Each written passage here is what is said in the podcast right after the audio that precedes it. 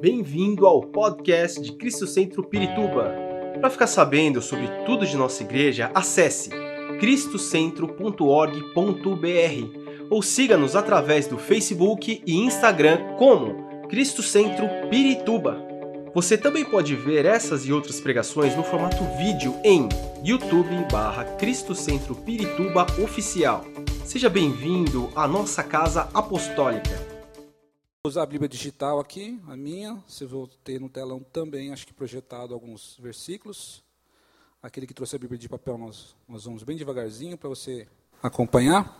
Se eu pudesse dar um tema, ou pudesse falar assim algo para fixar, eu, eu poderia falar assim: a família sempre foi o plano de Deus. Amém?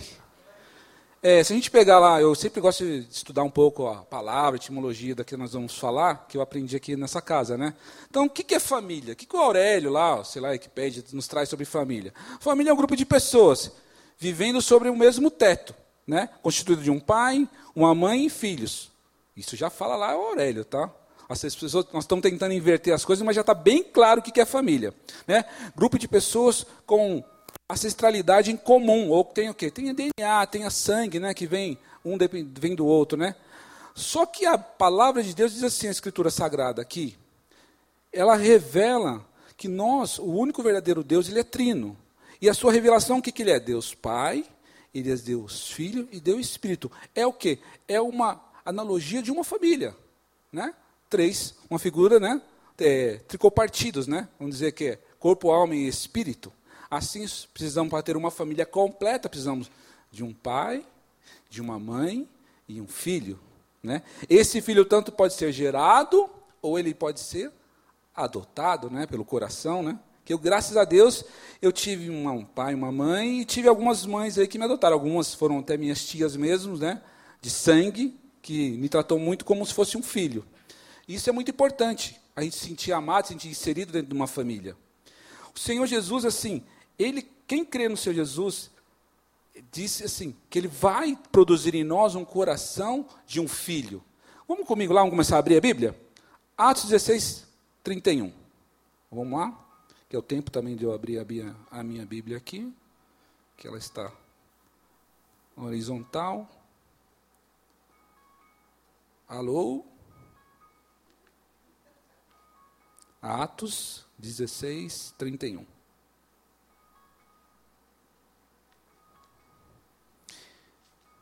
Diz assim: Eles responderam: Creia no Senhor Jesus e serão salvos, você e sua casa.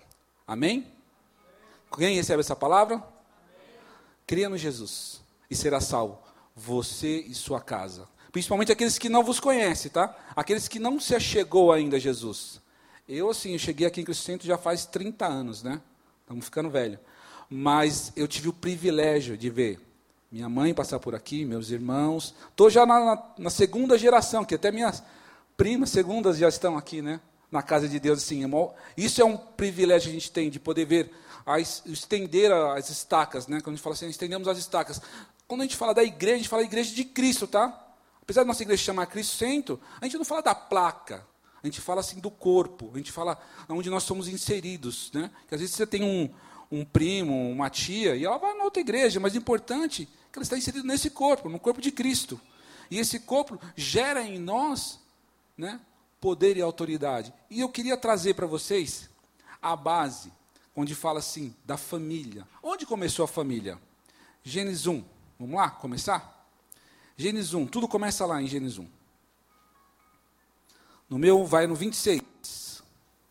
Diz assim: Então disse Deus: Façamos homem a nossa imagem, conforme a nossa semelhança, e domine ele sobre os peixes do mar, sobre as aves do céu, sobre os grandes animais de toda a terra, e sobre todos os pequenos animais que se movem rente ao chão. O que, que Deus está fazendo isso? Ele está dando para nós, como ser humano, a oportunidade de poder ter a mesma coisa que, ele, que Deus é: domínio, poder criar, poder gerar, gerar filhos. Só nós, seres humanos, temos isso. Os anjos são poderosos, são celestiais, voam, vai para cá, vai para lá, só que eles não têm essa oportunidade que nós temos. Não tem essa proximidade de Deus que nós temos. Deus dá ordem aos anjos e eles cumprem. E para você, você tem o quê? O livre-arbítrio. Que nenhum ser celestial tem esse poder. E nós, muitas vezes, utilizamos mal esse livre-arbítrio, né? Que Deus fala assim: ah, filho, vai para cá. Fala, para onde que é para ir, Deus? Para a direita? Ah, tá bom. É para a direita, né? Aí você vai, bate cabeça, toma porrada, né? Apanha. É mais ou menos quando as mulheres falam para nós, né, que somos casados, né? Oh, não faz isso, não compra isso, espera mais um pouquinho. A gente fala, não, vou lá. Dá errado. Aí você é obrigado a ouvir o quê? Eu te disse. Né? Eu te avisei. Né? O homem era para viver em harmonia, em plenitude. Deus criou o homem para ser pleno, para viver em plenitude, sem problemas, sem nada. Mas, aquele que é caído, que chegou aqui na terra antes de nós, né? porque a terra era sem forma e vazia. Eu creio, muitos estudiosos falam assim: Satanás foi lançado na terra. E quando ele foi lançado aqui, se tornou uma prisão. Aí Deus falou assim: já que você pisou tanto na bola aqui, Satanás, você vai ver alguém mais inferior que você andar sobre você. Homem. Aí Deus cria o homem, perfeito. A imagem e semelhança, aí ajuda, vai lá, faz um ajudador, uma mulher perfeita, diz que é a coisa mais linda que Eva, né? Mulher perfeita. Só que acontece o quê? Nós somos homens, né? E Satanás não, não se achando tão bom que o homem vivesse sozinho, tranquilo aqui, a gente não ia precisar trabalhar, a gente não ia precisar fazer um monte de coisa, preparar a terra, a terra ia gerar frutos para nós. Mas o nosso erro, a nossa inconstância, ou a nossa vacilada que a gente sempre dá, né? Você fala assim, ó, vai para cá. Deus falou assim, olha, de tudo você pode comer. Está vendo aqui, ó, esse pomar? Tudo você pode comer. Mas está vendo aquela árvore que está lá no meio? Não coma, beleza? Só essa. Hum, bastou, né? Foi falar assim, né? A mesma coisa falar para a mulher, ó, vou te contar algo. Espera, até de noite. Amor, o que está acontecendo? Amor, amor. Vamos comigo lá, Gênesis 3, 6? Estamos aí pertinho, né? Um, dois, três. Seis. Diz assim, ó. Quando a mulher viu a, que a árvore parecia agradável ao paladar, era atraente aos olhos, além disso, desejável para ela ser obter discernimento, tomou do seu fruto, comeu e deu a seu marido, que comeu também. Os olhos dos dois se abriram e perceberam que estavam nus. Então, juntaram folhas de figueira e cobriram-se a sua nudez. O homem estava tranquilo, sem problema nenhum, vivia de boa. Mas bastou uma desobediência para perder o seu posto, para perder o seu domínio, que Deus fez, céus e terras, e falou assim: ó, tudo que está aqui você vai dominar. Tudo que você quiser, você vai falar para esse animal, vai para lá, ele vai, vai, vai para cá, ele volta. Mas, pela nossa vacilada, nós como homens vacilamos por quê? Não era para deixar a mulher sozinha. Né? No homem, nós somos a cobertura da mulher. E a mulher é a cobertura do homem. Quando eu faço o casamento, eu sempre falo assim: ó, quer ser feliz? Não case. Quer fazer algo feliz? Beleza, vamos casar. E aí vai começar. Aí Deus vai te tratar para você fazer essa pessoa feliz. Deus vai fortalecer você. Deus vai. Não fala assim, ah, eu não quero saber dessas coisas, não, João. Eu, eu quero amar. Fala, não, você começou tudo errado. Amar é uma decisão. Você decide amar aquela pessoa. Hoje ela está em perfeito, né, com seus, sei lá, 20 e poucos anos, até quando eu tinha 20 e poucos anos, pele esticadinha, tudo bonitinho. 30, 40, vai bater nos 50, meu. É a gravidade. Não tem como. É lei da gravidade. Começa as coisas a cair. Eu achava que não, mas depois que eu fiz 45 anos, já comecei a deixar de fazer muita coisa que eu fazia até com meus 40. O fôlego já não é o mesmo, a força já não é a mesma. Mas Deus dá o que para nós? Sabedoria e inteligência. Olha, homem, com 20 anos você vai trabalhar com a força do teu braço. Com 50, mané, usa a cabeça. Né? Já não bate tanta cabeça. Então a gente vai ficando mais velho e vai aprendendo as coisas. E o homem foi trabalhando, errou, Deus foi lá, trabalhou com o homem, falou: não, beleza, você pisou na bola, mas está aqui, ó. Vou colocar umas folhinhas para você aí, você vai continuar vivendo, só vai e não vai participar mais do Éden. Agora você vai ter que trabalhar para você comer. Beleza? Pode, pode gerar família. Gerou filhos, filhas, teve Caim e Abel. E aí, essa essência que tinha entrado no nosso pecado lá no nosso DNA, que é o erro do homem, que é o pecado, ela se produziu em quê? Entre dois irmãos, irmãos de pai, irmãos de mãe, né? Do mesmo pai, mesma mãe, perfeitos. Um foi trabalhar para a lavoura e outro foi ser pastor de ovelhas. E quando a gente fala de Caim e Abel, fala assim: ah, mas aqui é que a Abel deu a gordura, deu o animal, né? E o outro lá chegou com as folhinhas. Não era isso. O importante, como a gente traz na oferta, muitas vezes fala assim: não é a quantidade, é o seu coração. A coisa que puxou, Deus se agradou tanto foi de Abel, porque ele pegou aquele um bezerrinho dele que estava lá separadinho, a ovelhinha dele, que ele deixou ali separadinho, falou: Não, isso aqui eu vou engordar para dar para Deus. E, por sua vez, Caim falou: Pô, vou ter que ir lá levar alguma coisa. O pai, o pai ensinou, né? O pai falou: Ó, quando chegar o tempo certo, você vai ter que pegar uma parte da sua produção e levar para Deus. Olha, Abel, quando chegar o tempo certo, você vai ter que pegar uma parte da produção do seu rebanho e levar para Deus. Beleza, beleza, ensinamento? Ok.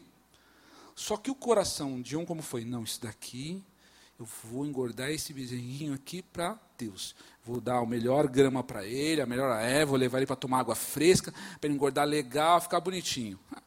E Caim deve ter feito assim, meu, beleza, joga água aí, o que crescer, tá tranquilo.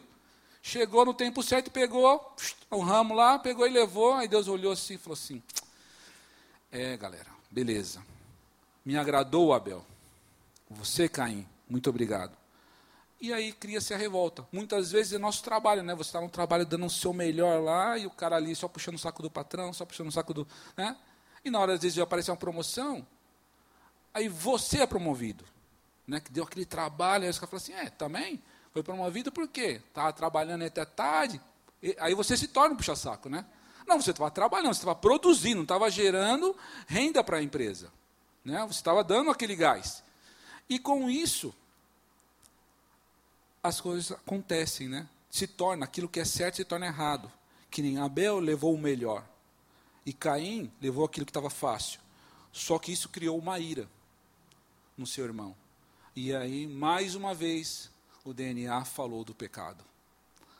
E aí aconteceu a grande desgraça, né? A terra teve que abrir a boca para tomar o sangue daquele homem inocente. E quando ele chamou Deus chamou Caim, foi falar com ele, e ele falou: Olha, isso que eu escuto o sangue do seu irmão clamando da terra. E aí baniu ele. Mais uma vez o homem foi banido da presença de Deus, né? E ele não aceitou. Ele falou assim: ah, mas se me verem por aí vão querer me matar. E disse que Deus colocou uma marca. Muitos falam da marca, eu não estou aqui para falar da marca, qual era. Mas eu sei que ele tinha uma marca, para que as pessoas não viessem matar ele. Deus, na sua generosidade, no seu coração, na sua misericórdia, ainda teve compaixão. Né? Então, Deus é muito bom. Deus é pleno, Deus é perfeito.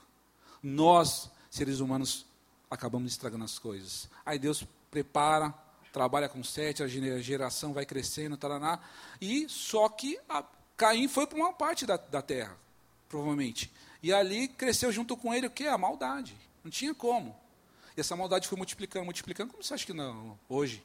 Nosso país, aí, nosso mundo, né? 2022. Deus deve olhar lá de cima e falar assim: ah, se eu não tivesse prometido para Noé, acho que eu ia detonar de novo essa terra. Porque assim, foi tão, tão, tão para Deus chegar e falar assim: meu, chega, eu não quero mais esse povo. Eu não quero mais esse povo.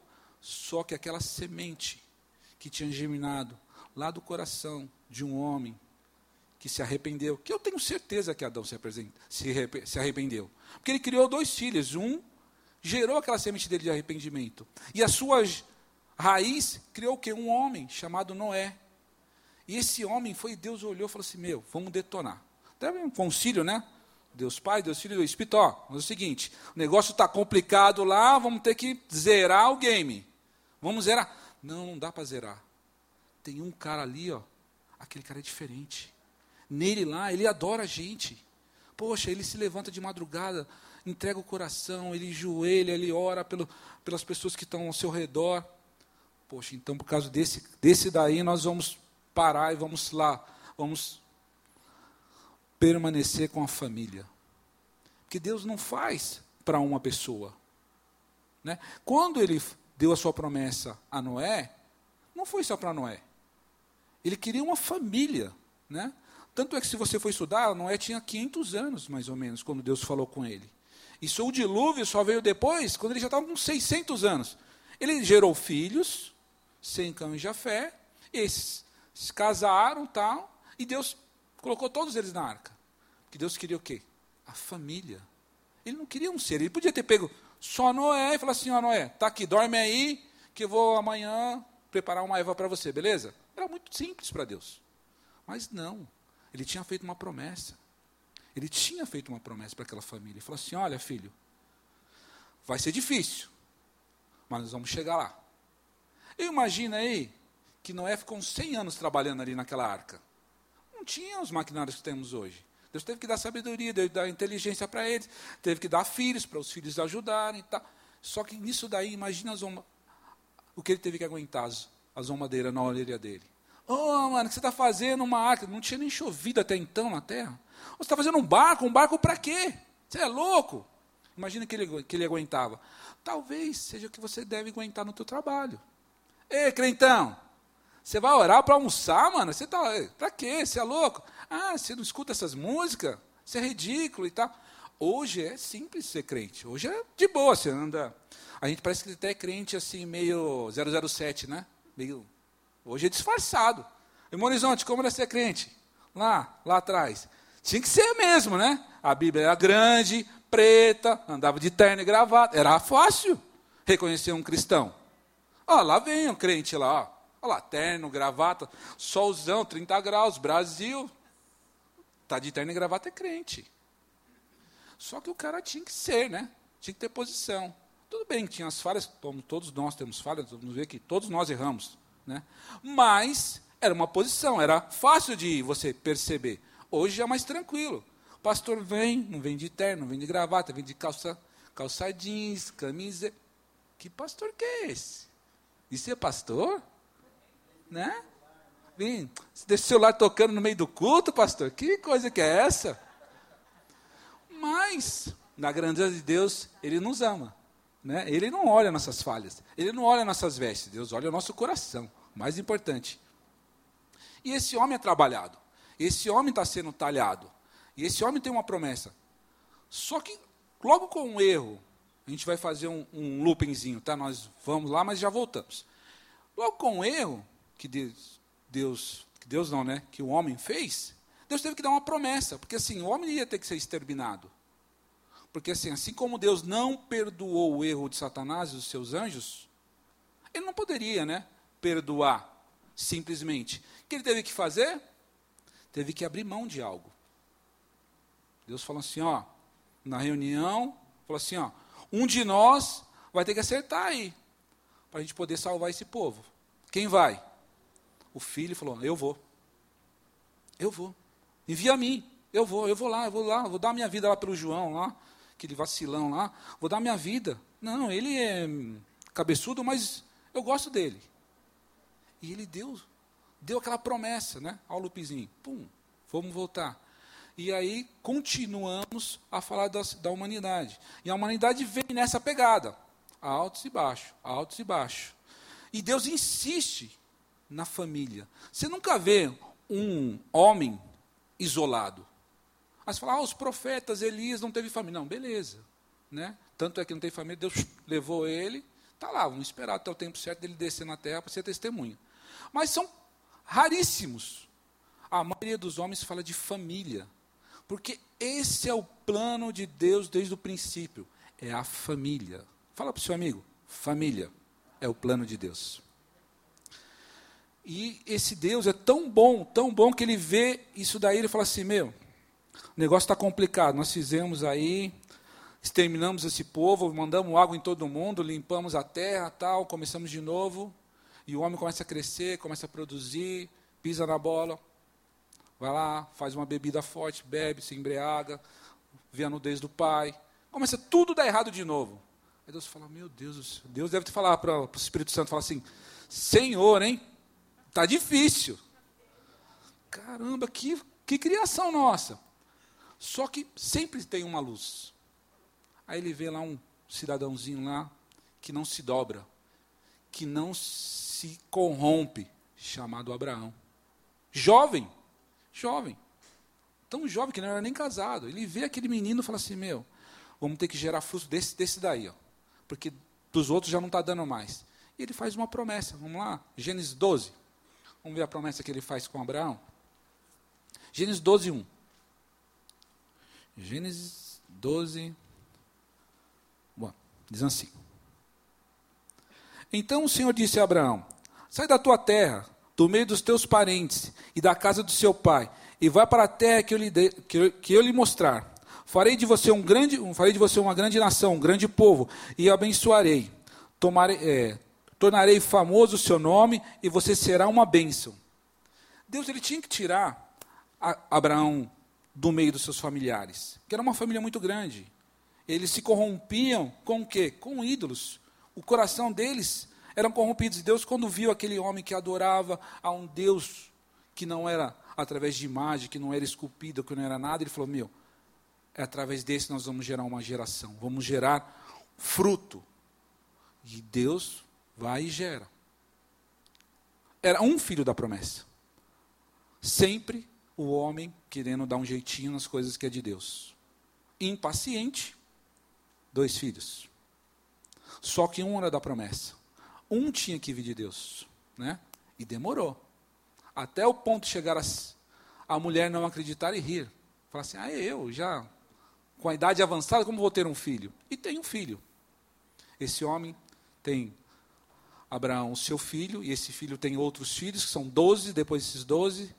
E aí eu quero parar um pouquinho nisso daqui, que tem doze filhos.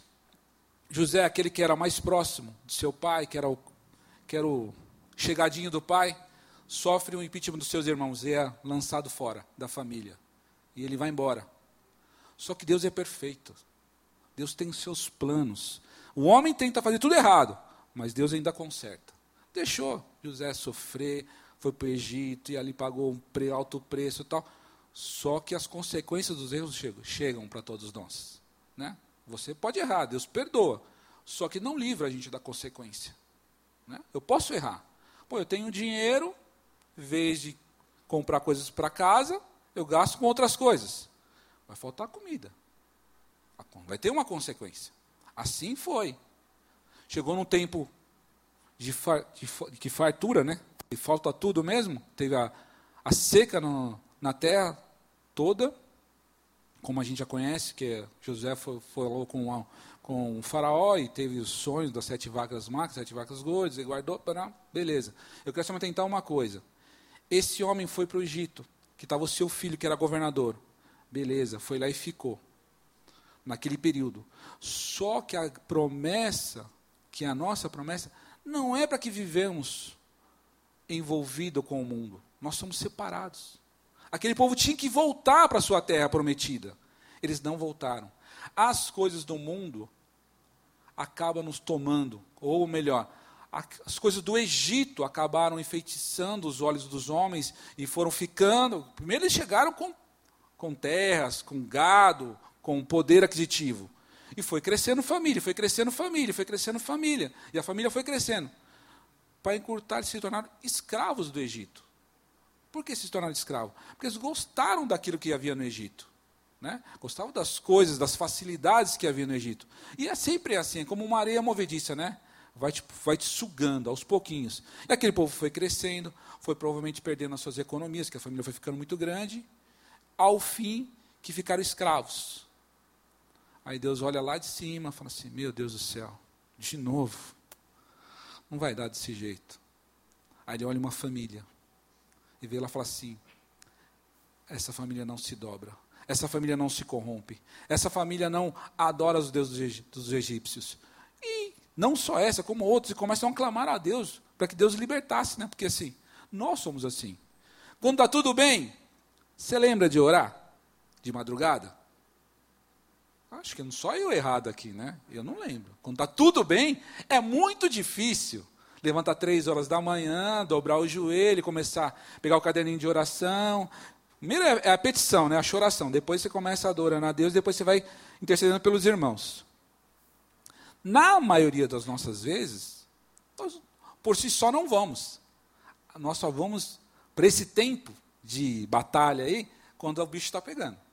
Né? Quando o caldo está entortando. Aí nós vamos lá adorar. E assim foi com o povo. Pediram, pediram, pediram, pediram, pediram, pediram, pediram. Deus lá foi e enviou Moisés. Libertou, você já conhece toda a história. Mas a família sempre é o norte de Deus. Sempre é o objetivo de Deus é salvar a família. Isso, isso é um importante. Só que a gente não pode esquecer das coisas que nos desfocam das promessas de Deus. Muitas coisas podem desfocar. Você pode estar passando por uma situação que nem como eu já passei aqui, vezes ficar sem trabalho por um período, aí, ah, Senhor, me dá um emprego, não, Senhor, eu, não, Senhor, não. Deus vai te dar uma empresa. Aí você fala, top, poxa, empresa trabalhando, conquistando as coisas, só que aquele negócio começa a te tomar teu tempo. Porque é responsabilidade. Como é um trabalho, de repente você está lá, é um funcionário, tu vai ganhando cargo, daqui a pouco você é gerente, gerente regional, e a carga de trabalho, consumo, vai muito mais além. Você já não trabalha mais com os braços, você trabalha com, seu, com sua cabeça. Só que você tem que já não, não, não mais responder pelo teu trabalho, mas você responde às vezes por 10, por 30, por 100, por mil, acima de mil, dependendo do, do tamanho que você está, e você vai vivendo. Abri um parênteses aqui. Essa semana eu fui visitar um rapaz, jovem, 30 anos, parar no hospital.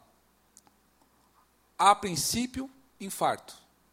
Não era, mas a princípio era infarto, como formigamento no braço tal, foi, foi infartar. Por quê? Estava conversando eu fui visitar ele no hospital, ele falou assim, não, é que a minha não aumentou demais, que, que tudo que está acontecendo na empresa, pô, tem áreas, eu sou novo de trabalho, novo no cargo, e a pressão, e eu não estou achando que não vou conseguir suprir, mas o meu chefe falou que tudo que está acontecendo não é culpa minha, o setor já estava chegando nessa posição, que a gente ia ter que acertar muitas coisas, mas não aguentou a pressão.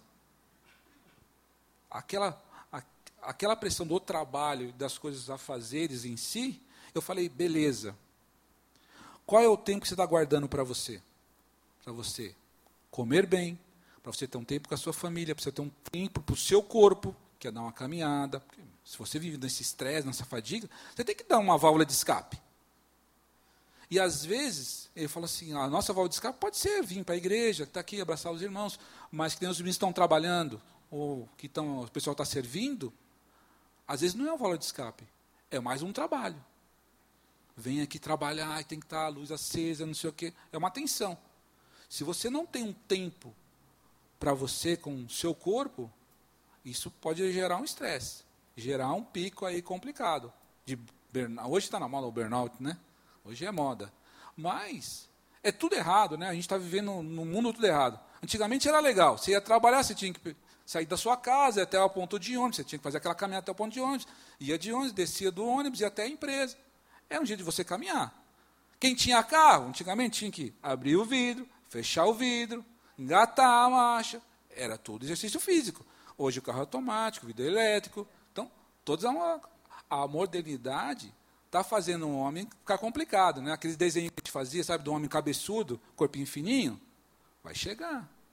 Estamos chegando nessa posição. Porque cada vez mais a gente trabalha com a cabeça e o corpo não se exercita. Então, é muito complicado. Alguns só comem, perigoso estufar, mas é um complicado. E essas coisas podem nos desfocar da visão de Deus, que é o princípio para nós. Que é você cuidar da sua família.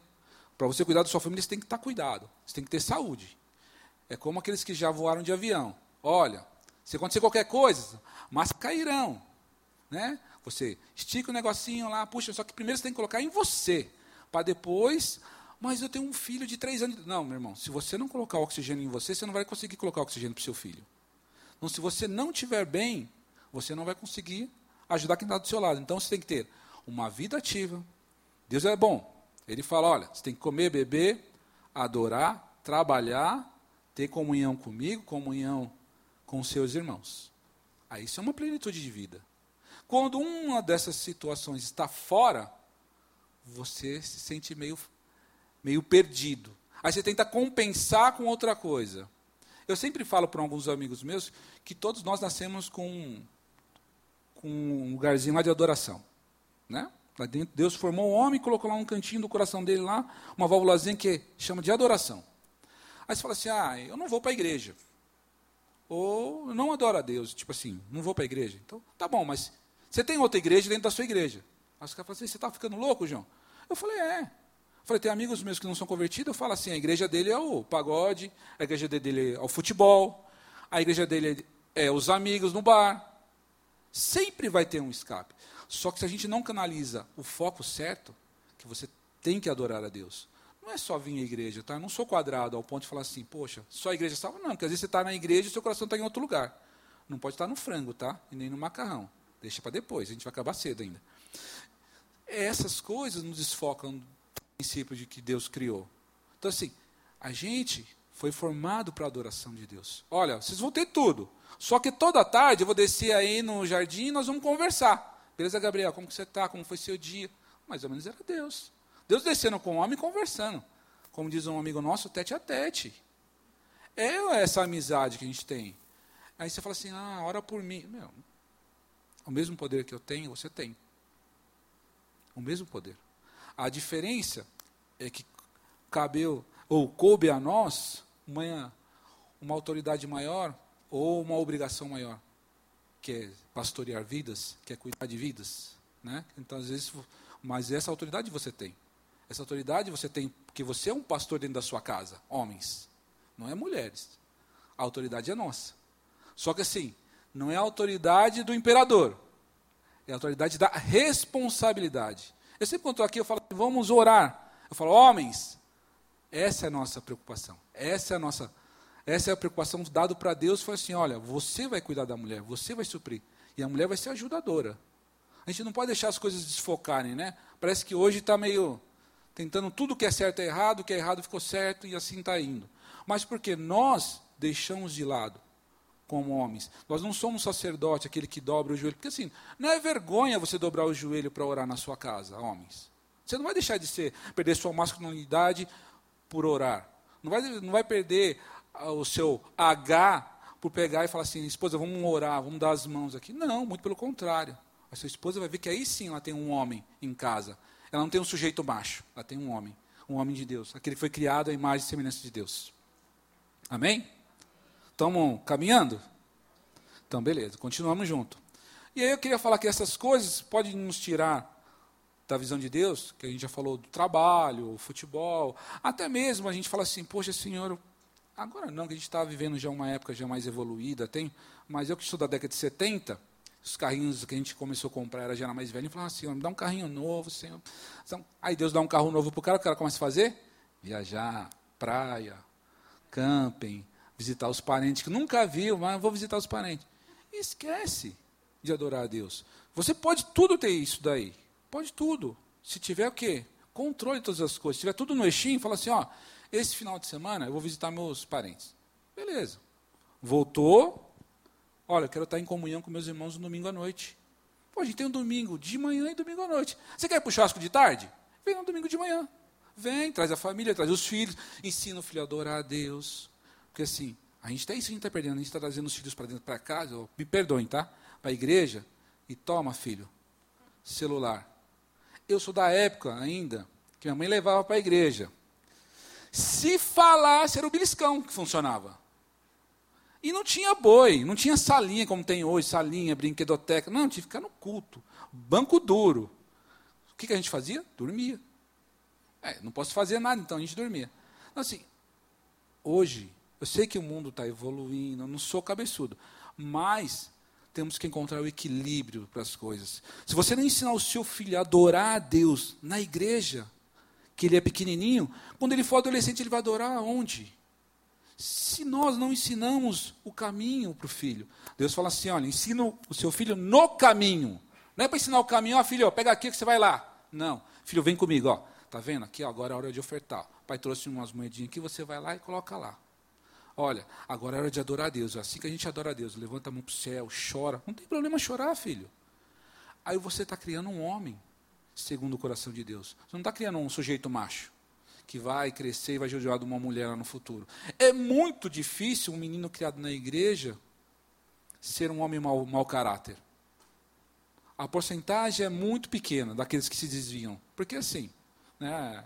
Não, não é fórmula, né? Vem para a igreja e todo mundo será salvo. Fala assim, traz o seu coração para Deus, aí sim.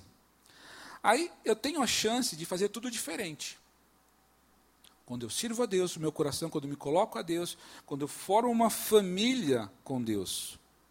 Só que as adversidades, ela pode nos distrair? Pode. Por isso, Deus deu para nós poder de se achegar a Deus se arrependendo, através do seu filho, né? Aí você pode falar assim, ah, pastor, mas daí é fácil, né? Falar, mas viver, como que a gente faz? Irmãos, eu nasci, abri uma aspa agora, numa família muito complicada. Minha mãe era viúva, se relacionou com meu pai, me teve, meu pai por um período foi embora de casa, minha mãe se converteu nesse período, a gente recebeu, tal. Meu pai voltou, eu estava com 10 anos, a idade já entrando na adolescência, é a pior idade para se perder um filho. Minha mãe queria ir para a igreja, meu pai queria ir para a igreja católica. Né, aquele negócio. Ah, o filho, malandro, fala assim, pô, eu gosto de fazer algumas coisas, se eu for para a igreja eu não vou poder fazer, né? Aí eu vou para a igreja católica. Nada contra a igreja católica, tá? Só falando da minha situação que aconteceu. Na minha casa, da forma que me criaram errado. Só que aí o negócio foi ficando, foi ficando, foi descambando. Daqui a pouco eu não fui para lugar nenhum. Já trabalhava, pagava minhas situações em casa, ajudava como um filho, bancava, ganhava bem, comecei a trabalhar em banco muito cedo, o banco naquela época comecei a trabalhar, pagava muito bem, então via bem, financeiramente. Só que não tinha aquilo que eu precisava. Né? A minha base foi meio balançada, porque tinha uma mãe com uma situação, que tinha uma criação, e o pai, cabeção, que tinha outra. E aí ficou um negócio muito complicado. Aí chegou um período na adolescência que eu não queria saber de nada. Eu falei, meu, quer saber de uma coisa? Eu trabalho, eu, eu dou dinheiro em casa, não preciso de nada, vou viver minha vida. Fui embora. Só que Deus é tão bom que, assim, quando eu, nasci, tentaram até me batizar, mas não conseguiu, porque minha mãe, muito pequenininha, me levou na igreja e me apresentou. E aí era uma mulher que orava. E eu tinha uma tia também que morava em casa que orava bastante. E assim, orava, minha, minha mãe, eu saía de casa, ela ficava orando. Só, volt, só voltava a dormir quando eu chegava, né? Hoje que eu sou pai, minha filha tem vinte e poucos anos, eu sei o que é isso. E a gente ora enquanto você não fica, o coração não, não, parece que não desliga, né? A gente fica naquela pressão. Só que assim, Deus é muito bom, com 18 anos eu conheci Cristo Santo. 16, né? Mas eu me converti com 18 anos. Então assim, o estresse da minha mãe foi muito, muito pequenininho, né? Não dava trabalho. Meu trabalho era sair, não falar para onde eu ia, e no outro dia. Esse era o trabalho. Saía de noite, só voltava no outro dia, só não falava nem para onde ia. Que não tinha telefone, não tinha como rastrear. Hoje em dia a gente mete um chip aí, busca e já sei onde você está, fulano. Tem aplicativo, né? Que a gente manda um, uma mensagem já, já busca, né, Cris? Dá para fazer isso? Da tecnologia? Né? Ó, toma cuidado, velho. Sua mulher te rastreia, você nem sabe. É perigoso. Vamos lá, ler João 3,16 para a gente não desvirtuar muito. Porque Deus é muito bom. Jesus é muito bom. Evangelho de João 3,16. Porque lembra aquela perguntinha lá que eu acabei fazendo, falando assim, ah, pastor, é muito fácil falar, mas é muito difícil viver. Mas o melhor de tudo isso é que eu tenho a certeza que sempre vai ter aquele homem lá em cima, eu posso falar homem, né, porque nós somos gerados a imagem e semelhança dele, aquele ser que está lá em cima, ele nunca vai desistir de você. Mesmo quando você erra, como eu errei muito, Deus tem misericórdia e nos traz. Eu estava contando até meu testemunho para a Cris, rapidinho. E eu não queria saber de nada, né? A minha conversão foi saindo de uma balada, né? De madrugada. Eu sofri um acidente de moto e eu ia morrer. Só que não sei se era muito ligeiro, ou se o Espírito Santo gostava muito de mim, ou se Deus tinha um plano na minha vida mesmo. Com certeza Deus tinha um plano na minha vida. Naquele segundo, eu tomei o baque, que veio, o cara veio com um carro e bateu na traseira da minha moto. E veio, deu aquela pancada, eu, eu acho que mais de três metros. E subi, acho que mais de um metro e meio da moto. E caí, eu ouvi o meu corpo batendo no chão. E as pessoas que eu, eu passava assim, do lado na calçada, falavam assim, morreu. Só que na hora que eu tomei o tranco, eu falei, Senhor, se eu me perdoar, me der chance, eu nunca mais eu vou sair. Põe meu pé nesse lugar aí. E aqui estou eu. 30 anos, no mesmo lugar. Nunca mais coloquei meu pé naquela danada discoteca. E ali eu tive essa chance. tive aquela oportunidade. Só que eu cheguei aqui como aquele porquinho sujo, cheio de lama, cheio de berne, cheio de bichinho. E aqui Deus foi me tratando. A, tratando com muitas falhas que eu tinha de trato, de respeito, né? Porque quando você cresce numa família que é desestabilizada nessa parte, você perde o respeito. Aí você vem, aprende a perdoar aquilo que você acha que não tem, não tem o direito a pessoa de receber o perdão. Deus fala assim: você tem que perdoar. Não, mas não merece. Quem é você para dizer que não merece perdão? Quem é você que diz que não pode perdoar? Eu te perdoei. Olha aí, você aqui do meu lado. Eu aqui te servindo. Eu aqui te dando coisas boas. Por que você não pode perdoar? No meu caso, meu pai, né? Porque você não pode perdoar. Porque se ele foi bruto com você, foi truculento com você, mas ele não tem noção, ele não tem consciência daquilo que faz. Você já tem condição. Já te dei condição de você pensar, já te dei condição de você perceber e analisar a situação. Aí Deus tratando isso. É muito difícil, irmão, sentar aqui. Foram muitos anos ouvindo e Deus trabalhando, o chicote estralando. Cada dia que eu vinha aqui era uma bordoada. E você sai chorando que você não quer, mas fala, faz. Que nem criança, vai birrenta. Não, vai lá pedir perdão. Sabe, você criança pequenininha, morde um amiguinho, você fala, vai lá, pede desculpa. Faz sair daqui, às vezes bravo com Deus mesmo. Mas Deus foi tratando, trabalhando, trabalhando, trabalhando. Deus restaurou ao ponto de eu chegar hoje, não pesa nada, é tranquilo. João 3,16, vamos lá? Ver o porquê de tudo isso aconteceu na minha vida? Todos têm? Porque Deus tanto amou o mundo que deu seu Filho unigênito, para que todo aquele que nele crê não pereça, mas tenha vida eterna. Amém? Então Deus deu teu filho por mim, por você, por você, por você, por você, por você. Ele não olha o meu erro, ele não mede, fala assim: ah, não, vou perdoar o João porque ele errou menos que o Gabriel, que o Gabriel errou. Não, ele não olha o erro, ele perdoa. Esse perdão veio através de um sacrifício na cruz, chamado-se sacrifício de Jesus, o sangue, o alto preço. Lembra que eu falei que a gente ia fazer um, um uploadzinho e voltava? Lembra lá do pecado de Adão? Foi naquela decisão, falou assim, quem de nós vamos? Aí o filho levantou, eu vou.